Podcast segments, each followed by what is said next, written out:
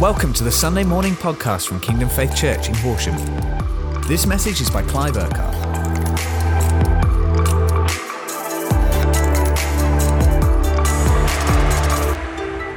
God's after us at this time. He is after you. He is after me. He pursues us. You know, when you're in love, you pursue the one that you're in love with, right? And He loves us, not with an emotional love. He loves us from, the, from His will. Agape is the will of God, His nature being expressed towards us, that He is love. Therefore, He has to love because that's His nature. And when you love, you pursue, you go after. And love, there's an intimacy. How does Jesus have intimacy with us? He comes to live in us. I wrote something down earlier in the week that said intimacy leads to habitation. The Lord said to me, No, wrong way around.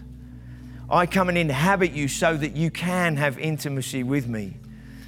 Otherwise, this is what God said to me. He said, if you try, if you try, if you put intimacy first, then what you're saying is your intimacy with me leads to me habitating in your life. But I've already come to inhabit who I am in you so that you can have that intimacy. And it's like God said, it's what I've done that enables you to have intimacy with me, not what your intimacy that enables habitation. It's the other way around. And God wants us to live in the fullness of who He is and what He's done. We're going to look at uh, Philippians chapter 3 for a few minutes this morning. I've got three chairs up here, and some of you, oh, a couple of years ago now, maybe more, we did a whole series on living in the great rest. And um, I'm not going over that message, okay? It's a different message, but I'm using the three chairs to, to, in the same way that represent three different ways that we can live and we're going to use Philippians 3 this morning uh, just to look at the passion that the Apostle Paul had to know Christ, to want to know Him. And last week we had a, a last couple of weeks, God's been speaking about invitation to intimacy in our lives and what that means and looks like. And, and today it's, it's, it's a passion for intimacy. And we're going to use Paul's life as, a, as an example, as a, as a prodding stick, an encouragement in our own lives, as a, as a fire in our own lives to see how we can live in the same way that he does because we have the same spirit as Jesus had, but we also have the same spirit that the Apostle Paul had in his life. And, uh, and we're just going to look at, uh, briefly at a few scriptures, few verses in Philippians 3. But just before that, in chapter 2, Paul does a, a brilliant analysis for a few moments and he shows that Jesus came and humbled himself. He came out of heaven. He came out of the place where people at the time didn't feel was attainable. Uh, you could reach God and, and everything. And Jesus came down. And the Apostle Paul describes the way Jesus came and humbled himself and took the very uh, nature of a servant and counted his life as nothing. He said he didn't even count uh, relationship with God to be, or, or, or a place with God to be, to be possible or to be worthy. And so he humbled himself as a servant and made himself nothing. And what Paul was showing is Jesus came down into our humanity and in Jesus' humanity showed how you can have relationship with the Father and then Paul describes in Philippians 3 how he's seeking to take hold of the fullness of what he already had in Christ, but was seeking to live fully in his life. And if we look at these three chairs for a, few moments, this first one here is, uh, is your life when you don't know Jesus. Is before you have relationship with God. So this is most people in the, the out in the world live separated from God. They don't know God. They don't have a relationship with Him. This one is, uh, we in the past series, we called it the Great Rest uh, a few years ago. But this is, this is who you are in Christ. This is the relationship that God brings you into when He saves you out of yourself, out of sin, out of everything else that your life was given over to you, uh, given over to, this is what He brought you into in Christ, the great rest, and what that means. And we'll discuss, look at that a bit more in a moment. And then this one is self. So it's different to this. This is where you're just completely living in the flesh. There's no relationship with God. You are 100% all the time living in the flesh, your own effort, your own strength, because the power of sin or the nature of sin controls your life. Okay, so you're living in the flesh 100% of the time, even if you do good things. Because they're outside of who God is, that's all in the flesh, as the Bible talks about. Now, over here, this is self, where we move in our lives maybe at different times or in different aspects of our life. Instead of maybe living in the fullness of who we are, or in who Christ is in us in, in a given moment, we, instead of trusting Him with something, we move from this place of rest in Him or abiding in Him or being, we're always going to be in Christ even when we're doing our own own effort in that sense. But if we're not living in that place of rest and in the power of who we are in Christ, what we do when we begin to trust ourselves or we begin to take things into our own hands, we slide from a place of rest into a place of self where we begin to take control or we begin to take responsibility and, and, we take the reins away from the Lord in a certain moment and we take, we take the reins into our own hands. And and this is when we begin to start getting frustrated. We begin to get unsettled, where you lose your peace, uh, where you start getting upset with people, taking offense, and and all you know things just don't seem to be going right. They don't seem to be you know and and often we in this moment we pray and we're saying god there's this and this and the other and this is not right and that's not right and they've upset me and i'm not happy about this and la la la la la where are you god? And we we, we want god to answer us in this moment. And what we find is god will never give you all the answers you think you need in this moment here when you're in self. What he says as he is sitting on his throne and we are seated with Christ at the right hand of the Father. We're seated with Him. What God does sitting on His throne when we go off and do our own thing, He turns to us and He says, I'm waiting. I'm here. When you want to just yield afresh to me and come back and put everything back into my hands, then there'll be a release in your life. Then you'll know what to do. Then whatever He wants to do will take place. And what Paul the Apostle speaks about when we, we look at Philippians 3 in, in, this, uh, in this chapter here, it's in the context where he's writing to the Philippians. And I don't know about you, but whenever you read the, the, the letters of Paul, it's just all about Jesus. Have you noticed that? He's always talking about Jesus Christ, Christ in you, and you in Christ, and what Christ has done, and who He is, and what it means to know Christ. And it's just Jesus Christ, Jesus Christ, Jesus Christ, Jesus Christ, all the time. Why? Because the guy was full and overflowing with who Jesus was. He couldn't get enough of Jesus. He was pursuing him, going after him. Why? Because he knew what he'd been forgiven and, and taken out of. And he was having this revelation of who Christ was in him, that he'd been forgiven, he'd been set free, he'd been brought out of slavishly trying to fulfill the law and, and do all the things he was trying to do in his own life. And he suddenly had this revelation of who Jesus was the forgiveness, the freedom, the liberty.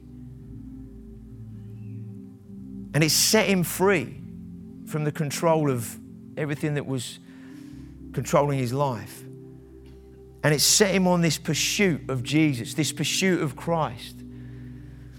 And we see here when we read in verse 7, just before he's talked about how, as a, as a, as a zealous Pharisee, he was, he was faultless in the law. You couldn't fault him. He kept the law, like, you know, to every jot and tittle. He says, As for zeal, he said, I persecuted the church. I went after the church because I thought that's what God wanted to, to get rid of all these, these Christians, these believers. And he, he talks about a whole lot of stuff about legalistic righteousness. I'm faultless, all of that. And he has this encounter on the road, as we know. Uh, Jesus meets with him and he comes into this place of rest, this revelation of who he is in Christ. And this is what he then says, verse 7 But whatever was to my profit, I now consider loss for the sake of Christ. What is more, I consider everything a loss compared to the surpassing greatness of knowing Christ, Jesus my Lord, for whose sake I have lost all things. I consider them rubbish that I may gain Christ and be found in Him, not having a righteousness of my own that comes from the law, but that which is through faith in Christ, the righteousness that comes from God and is by faith. Now, when you live here, you're living in your, your own life. You're living in your own, you're going after whatever it is you're going after. You're living separated from God. People's lives are filled with different things in different ways. Uh, and we can name them, whether they're people living in guilt or shame, pain, hurt, uh, whatever it might be. They're trying to cover up, they're trying to, whatever. People are pursuing this, that, and the other. They're going after whatever it is that they think will be the next thing that will fulfill their life or make their life worth living or giving them a sense of value and identity and everything else that people are go after. People are looking for something for their life to make sense or to have peace or to feel fulfilled in whatever way. And, and so often people get the next thing they think, and when they get there and they have it, whatever that might be, it might be a relationship, it might be a material possession, it might be the job they were after, it might be the home they've always wanted to, to have, it might be the lifestyle they've always wanted. And maybe initially that thing was like, I've got it, I've got it, I've got it. But then what begins to rise up in them is, what's next? What's next?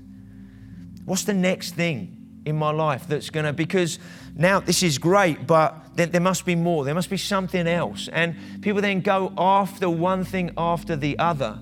And some people sooner rather than later, some others later rather than sooner, begin to ask questions what is this all about? Things happen to people in this place. Things they have feel they have no control over whatsoever. This was done to me. This is what happened to me. And people feel abused, they feel used, they feel shame, they feel like they feel trapped, they feel like there's no way out of what they are in. And there's a cry that is on the inside of them that say, says, There must be some way out of this. There must be something else. And some people's way out is to take their own life because they think that's the only option. I can't, they've lost hope in anything and everybody to the point where that's it, I've got to take my own life. I'm not worthy of living and I'm just a pain to everybody else. And this is what's going on in so many people's lives. Some hide it brilliantly. But yet inside there's a cry on the that, that is crying out. Others, they can't help. It just leaks everywhere. Just they can't hold it in anymore because of what is going on. For Paul the Apostle, he's talking about the life that he led that was unique to him. Everyone wants to get rid of the rubbish and the negativity. If you went out there and spoke to, well, you know, you got friends, family members, you got work colleagues, people that you know, the rubbish and the negative in their life, nobody wants that. People want good in their lives, they want peace in their life. But most people don't know how to get there.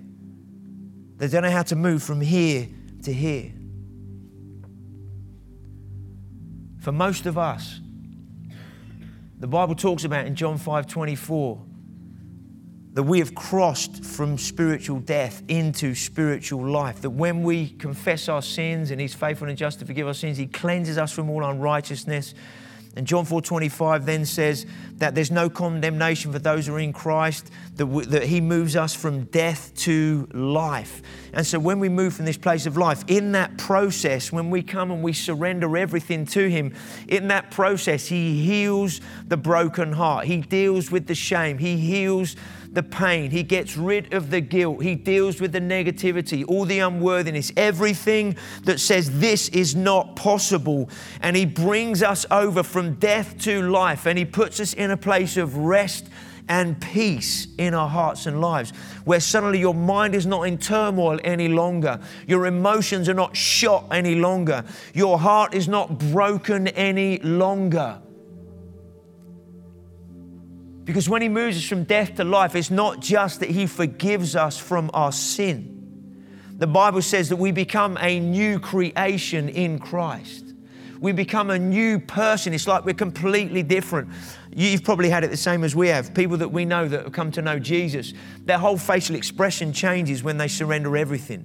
Their whole, even their demeanor, their, the way they stand and sit and everything about them changes. Why? Because the weight and the effect of sin and the, the stuff of life on them has been lifted off. And instead of this weight and this effect on people's lives and bodies, and whether outwardly or inwardly, is lifted off, and suddenly their countenance changes, their facial change. Some people look 10, 15 years younger when they've got born again. Have you, have you ever met people like that and know people like that? Suddenly, it's like, wow, you look like a different person. Why? Because they are. They are a different person. They are not the same person any longer. Because on the inside, they've become a different person. And because the inside changes, the outside changes. And Paul, the Apostle Paul, he had all this revelation. He understood all of this. And he said, I'm not the man I was.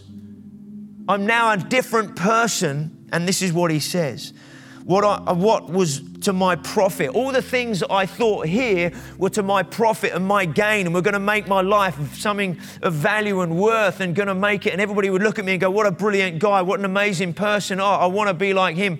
All the things I thought were value and profit, I now realize in this place here mean absolutely nothing. To go after this, that, or the other means nothing in the eternal schemes of things, the eternal scheme of God in our lives. And he realized what is of value is this life that I now have in Christ. I consider everything loss for the sake of Christ. What is more, I consider everything lost compared to the surpassing greatness of knowing Christ, my Lord, for whose sake I have lost all things. You know, the kingdom is this you gain by losing. You gain by losing. Jesus talked about if you lose your soul, if you lose your life, if you surrender everything to me, you will lose control. You will lose everything that you thought had value and worth. But when you cross from death to life, you gain everything of who I am. And how many of you have realized that when you're in Christ and He's in you and you live in this place of rest and peace and what the Apostle Paul was, is talking about as we go a bit more in the next few minutes, even though it's 1125. Um, you realize God gives you back more than you had here. Because what you value and what you base your life on here isn't based and valued on what you had there.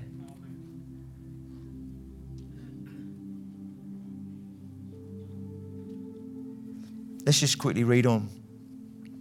I consider them rubbish that I may gain Christ and be found in Him, not having a righteousness of my own that comes from the law, but that which is through faith in Christ. The righteousness that comes from God is by faith. So, this life here is a life of faith. This one is trusting in everything of yourself before you knew God. Same with this one. This is trusting yourself over here, but as a believer. Verse 10 I want to know Christ and the power of his resurrection and the fellowship of sharing in his sufferings. Man, this is, this is a massive verse, these next couple of verses, these two. He says, I want to know Christ. The word know there in the Greek is the word, it's spelled G I N O S K O, ginosko. That's what it looks like, but you pronounce it nosko, okay? And, and what the word means there is when he says, I want to know him, he's not saying I want the knowledge. I don't just want information. What he's saying there, the word nosko there, what it means is I want to know Christ face to face.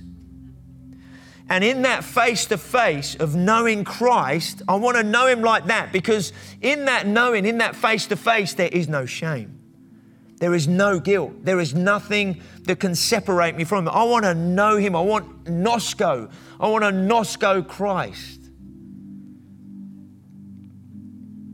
What does Paul understand? He understands if I passionately pursue Nosko, face to face with Christ, then this will never have the opportunity to try and take a hold of me again. Because the devil knows, the enemy knows, the power of these things are broken over our lives because of what Jesus accomplished on the cross. But what he wants to do, he wants to appeal to us and tease us and entice us to not depend, first of all, on God, because that's where it starts. That's where moving into self and our own strength and effort starts. It, it, begins with the enemy trying to say, Is that really true? Is that really right? He tries to undermine our trust and faith in God. So that we move from a place of trust and dependence on God into a place of self where in, in the different moments of our life we begin to try and trust ourselves and try and work things ourselves and do things in our own strength. And that's when we begin to take our eyes off of who God is and we get our eyes on ourselves. Once we begin to get our eyes on ourselves, it's the beginning of where the enemy then can begin to take us down some other roads and entice us into some other areas where we begin to trip over different things in, in our behavior and we get into different things, whether we call them sin, whether we mess up or whatever. But it starts with a not trusting God. And then it leads to other things. And the Apostle Paul, he understood that. Because what is he saying? I, I, he said, I could boast. I could boast in all these things. I can boast in how self righteous I was, how this I was, and how the other I was, and how this, that, and the other. But actually, in Christ, I have absolutely nothing to boast of in myself. I could be gifted, I could be brilliant, I could be clever, I could be this, that, and the other. But what he's basically saying, Paul was, a, was an incredibly intelligent guy. But what is he saying? He's saying, in Christ, I'm, I'm counting all of that as nothing. Because if I know, if I begin to go down that road of I'm intelligent, I'm clever, he takes his eyes off the Lord, he goes down, he begins to go into self, and then what happens? Pride begins to rise up. I'm an intelligent bloke, I'm a clever bloke, I can do this in my own strength. It could be something different for you, it could be than Paul, it could be something else. So, what is he saying? What's he saying here then? He says, I want to know Christ face to face and the power of his resurrection. What does he mean? I want to, I want to know the fullness of his life, the power of that life that overcame death, hell, and sin and the enemy. I want to know that life face to face, live in that resurrection life and the fellowship of sharing in his sufferings. What on earth does that mean? What a statement. I want, to, I want a fellowship. The word fellowship, koinonia, means to abide. It means to be one with. I want a fellowship. Uh, I, want a I want the fellowship of sharing in his sufferings, becoming like him in his death. What is he basically saying? I want to live in my life daily that which Jesus went to the cross for and killed off. So, what's he saying? I want a fellowship. I want to live dead to sin. I want to live dead to the things that could take me away from God. That's what he's saying. I want a fellowship. This is, I'm, I don't know about you guys, somebody else might have a better way of explaining it than I do, but this is my understanding. I want, I want the fellowship of sharing in his sufferings, becoming like him in his death, and so somehow to attain to the resurrection from the dead. It's like, I want to live dead to self. That's the only way I can explain it. So that I can live fully in His life. And if I'm living fully in His life and pursuing Him, then I'm not giving opportunity for what is dead in my life, gone and buried,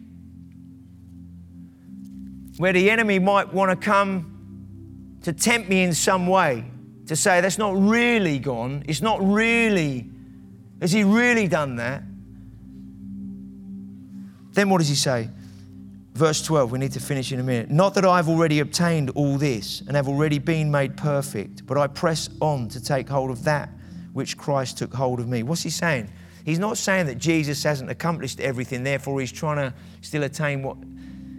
What he's basically saying, I want to live fully in this intimacy, in this nosko, in this face to face with God. I want to live fully because I don't want. He, what he's saying, I know what I'm like. I know what I'm like. If I give the enemy room, he's going to have me. If I give him a, if uh, he's going to. And so, what is he saying? Not that I've already obtained this. I'm not fully living in everything that I understand this resurrection life to be. Uh, or I'm not saying I'm already living perfect. That's what he's saying but I'm pressing, I'm pressing on to take hold of that which Christ has taken hold of me. There's a pursuit, there's a passion in there to know Him, to walk with Him, to want to lay hold of everything that Jesus took hold of him for. Brothers, I do not consider myself yet to have taken hold of it, but one thing I do, forgetting what is behind and straining towards what is ahead, I press on towards the goal to win the prize for which God has called me heavenward in Christ Jesus. What's he saying? He's not just pursuing a heaven, he is pursuing eternal things. But he's saying, I want to live on earth in the same way that Jesus came from eternity into our humanity and showed us how to relate to the Father, who is the eternal one, what that looks like on earth. And he's basically, his heart cry is, I want to live dead to self. I want to live as a servant. I want to live to lay my life down. I don't want to live with the values of this world, but I want to live with the values of this kingdom. And then he says in verse 15, all of us who are mature should take such a view of things that if on some point you think differently, that too God will make clear to you. Only let us live up to what we have already obtained. Let's just close our eyes for a minute.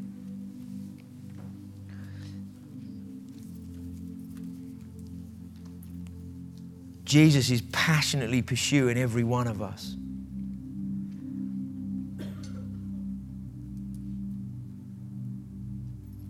One of the things we said last week was that the enemy seeks to make us drowsy, that we fall asleep spiritually. We take our eyes off who He is. Without even realizing it, sometimes we settle, we become used to things, and it doesn't take many little decisions to begin to take the edge off your life spiritually. And before you know where you are, you're living more in the, this chair of self than you are in that place of rest with Christ. Doesn't mean you're not in Christ anymore. If you're living in self, it doesn't mean you're you're now not in Christ. Of course, you're still in Christ, you're still a child of God, but you're not living in who we're called to be at that moment. You're not living in by the Spirit, if we can put it that way, in that moment. You've begun to trust yourself. We've begun to settle. And what begins to happen, we begin to be, be a bit drowsy and sleepy spiritually. Before we know where we are, we settle for something less and we begin to think, well, this is all right, this is okay. And we don't realize that our heart is beginning to grow cold. And the Apostle Paul is so aware of that. So he sets himself after the pursuit of Jesus. I want to know him. I want to nosko. I want to know you face to face. And there's, there's no striving in what he's doing. He's not striving to get somewhere in his own strength and like, oh, I've got to get there, you know, I'm not good enough, not good enough. No, he totally understood that he, it's not about trying to be in Christ. His passion was, in Christ, I want to know you. And what happens when you live in that way? It puts up, it's like walls of protection around your life that shield of faith, that sword of the Spirit in our hearts and lives that fends off the fiery darts of the enemy, that overcomes the stuff that, that comes towards us. So, what is he talking about? A daily yielding of our hearts to him, a daily yielding of our lives to him.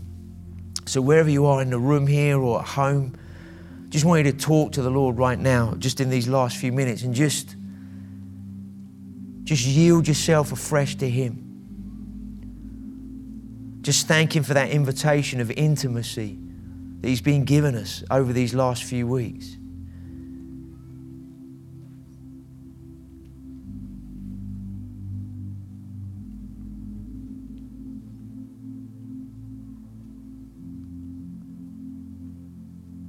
Just thank Him that He has made you worthy, has made you acceptable, you're not striving to get something He's already given. There's a difference between striving for something and being passionate about something. We strive to get somewhere in our own strength. But we're passionate about who we have and what we already have. That's what Paul's talking about. I'm passionate for who you are in me. I'm passionate for who I am in you. I'm passionate to know you more deeply. There's more to discover of who you already are in me. I'm not trying to get you to be in me. You're already there. You've already made me a place of habitation. And I'm seeking a deeper intimacy, deeper nosko with you, more face to face with you to look at you, to see you, so that who you are affects me even more than it ever has before. That anything out there of the world does not entice me, does not draw me, that those things. They, they become even less. They become nothing in that sense. As I take hold of you in a fresh way, as I see you, as you take hold of me, those things around me don't have a hold on me any longer because I take hold of you. Passionate pursuers of Jesus. That's how, that's who we are.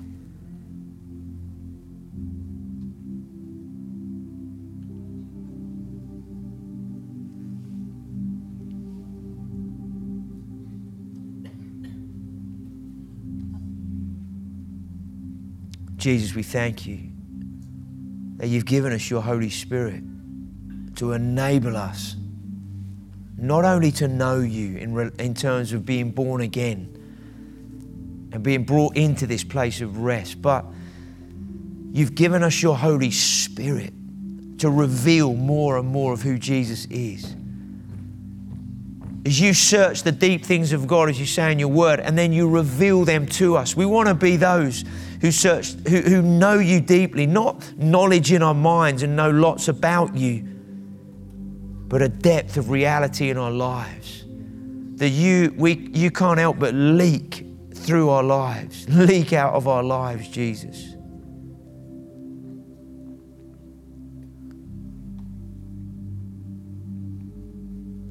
Maybe there are some people today, and you just, you just, it just seems like, God, I've messed up. I, I don't, what Clive's talking about today, I don't feel worthy, feel shame,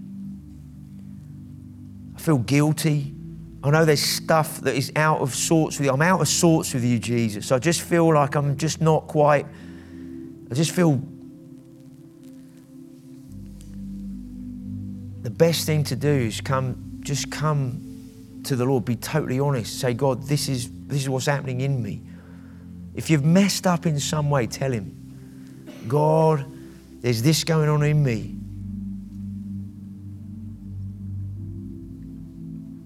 Come before you, bring it to the cross, or bring it to you in a fresh way. I confess. If you need to, if you do need to confess any sin, repent of anything, then just bring it to Him. His mercy is ready right now to cleanse and forgive, to restore. He wants to reestablish peace in you where you've lost that peace, where maybe you're sitting in this chair of self. Maybe you need to come back into this place of rest and maybe literally just turn towards Him in one sense in your heart and your mind. Say, Jesus, I turn to you afresh. I yield afresh.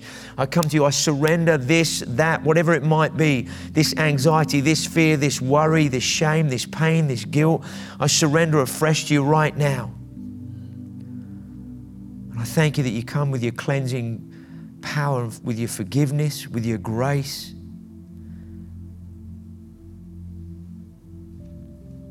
If you don't know Jesus today, you could be in the room or at home. Maybe you, you, you, when I described this first chair, you're going, Well, that was me. I'm sitting there. I don't know God, and I'm going after this, that, and the other. Yet I haven't found what I'm looking for. I haven't, I just, just not a peace and rest. Today, you can cross from spiritual death into spiritual life. You can move from being separated from God to being in relationship with Him, beginning that whole adventure with Him that, that if you ask anybody that knows God, they never ever want to go back to what they had before knowing God.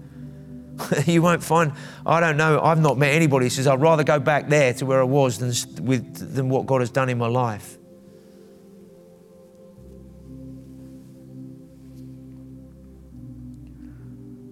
And simply to move from spiritual death to life, you, you, you literally turn towards God and say, God, I surrender to you cleanse my life from every sin. Everything I've done that is separated from you, forgive me. I ask you to cleanse my life and my heart. All the stuff I've done, the things I've done to others, things that have been done to me, I ask you for your cleansing, healing power right now in my life. I don't want to stay where I am. I want to move from spiritual death to spiritual life. I want to know you, God. I don't know what that means fully, don't understand everything I've heard today, but something in me is saying, I've, I, I, that's what I want. I want you, God.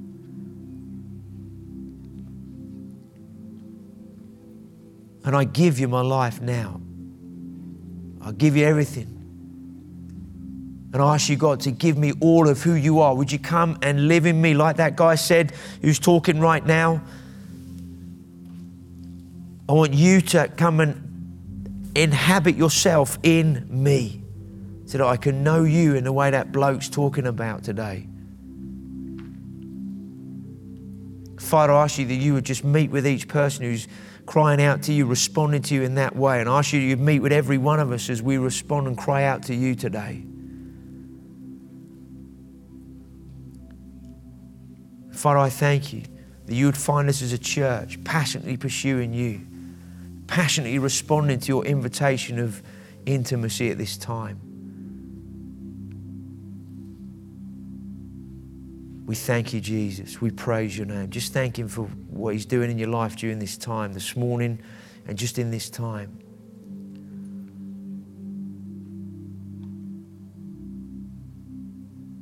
Father, we praise you. We exalt your name. Thank you, Jesus. Thank you, Jesus. Thank you, Jesus. Thank you for listening to this Kingdom Faith podcast. We trust it's been an encouragement to you. For more information and resources from Kingdom Faith and our other audio and video podcasts, please visit www.kingdomfaith.com.